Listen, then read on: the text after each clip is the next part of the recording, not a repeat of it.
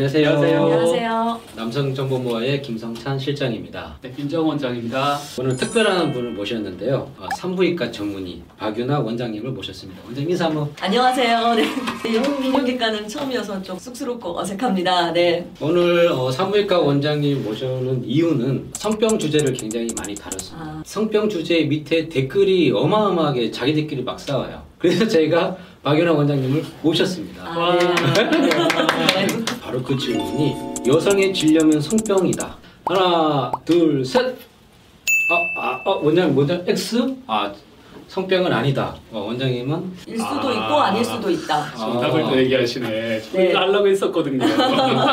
원장님은 X를 두셨어요. 학교 시험 칠때 함정 문제가 있죠. 함정 문제. 함정. 아, 함정 네. 문제. 질염은 성병이냐? 아닙니다. 당연히 함정 문제죠. 여기서 요 O를 들게 되면 이제 천만 안티가 생기게 안티를 걱정을 네. 해서. 네. 질염은 질염은 성병이 아니죠. 성병에 대한 정확한 정의, 그런 게 네. 성맥의 성 질환이기 때문에 성 접촉으로 인해서 생길 수 있는 게 성병인 거지. 네. 음. 네, 질염은 성 접촉이 아니라도 생길 수 있거든요. 네, 네. 아, 그러면 여성은 질염은 어떤 이유로 어, 질염이 발생할 수 있는 확률이 제일 큰 게 뭘까요? 네. 여러 가지 요인들이 있을 수 있지만 가장 대표적으로는 본인의 그 질내 환경, 질내 pH, 산도 변화에 의해서 갑자기 유해균이 증식하면서 질염을 유발할 수 있고요. 면역력과도 관련될 수도 있고, 그다음에 이제 세 번째 성관계라든지 이런 요인에 의해서도 네, 발생할 수 있습니다. 저 질문 하나 네, 또 OX판을 네. 들어주셔야 되는데요. 예민한 질문 같은데요. 네, 여성의 질염은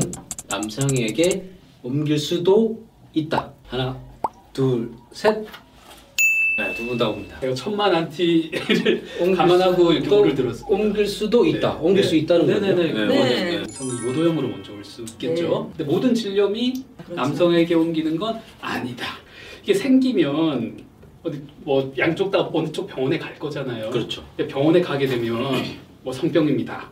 이렇게 얘기를 하면 그 원인을 찾으세요. 이게 어디서 왔냐고. 그때부터 수사 의뢰가 네. 시작됩니다. 네, 이게 누가 원인인지. 빠바바밤. 거기서 어, 시작해요. 네. 그래서 싸우는 거야. 아, 네. 이 사람은 이제 무한한 상상력을 펼치는 네, 거예요. 이게 네. 어디서부터 왔는지. 네, 네. 지금 여친은 몇 개월 전에 사귀었고 전 여친은 몇 개월 전에 사귀었는데 제가 그때는 무슨 검사를 어느 언제 했는데 그때까지는 이렇게 괜찮아. 막 썰을 푸시는 거예요. 그러면 이제 아 힘들어지는 네. 거죠.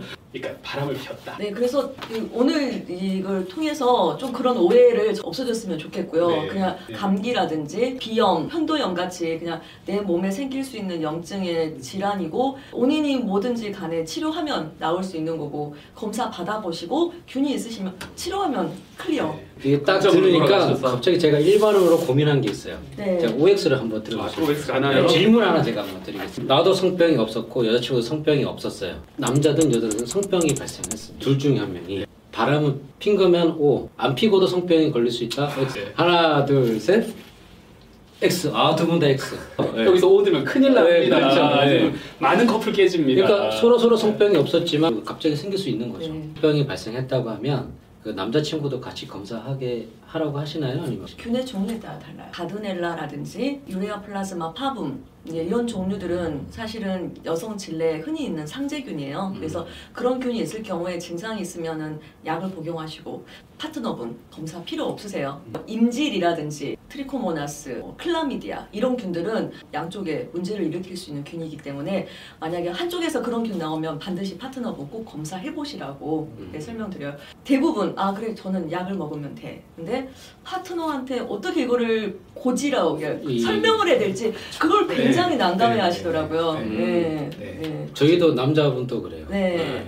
만약 이제 주기적으로 성병을 검사를 하려면 음. 산부인과에서 여성한테 어떤 검사를 추천?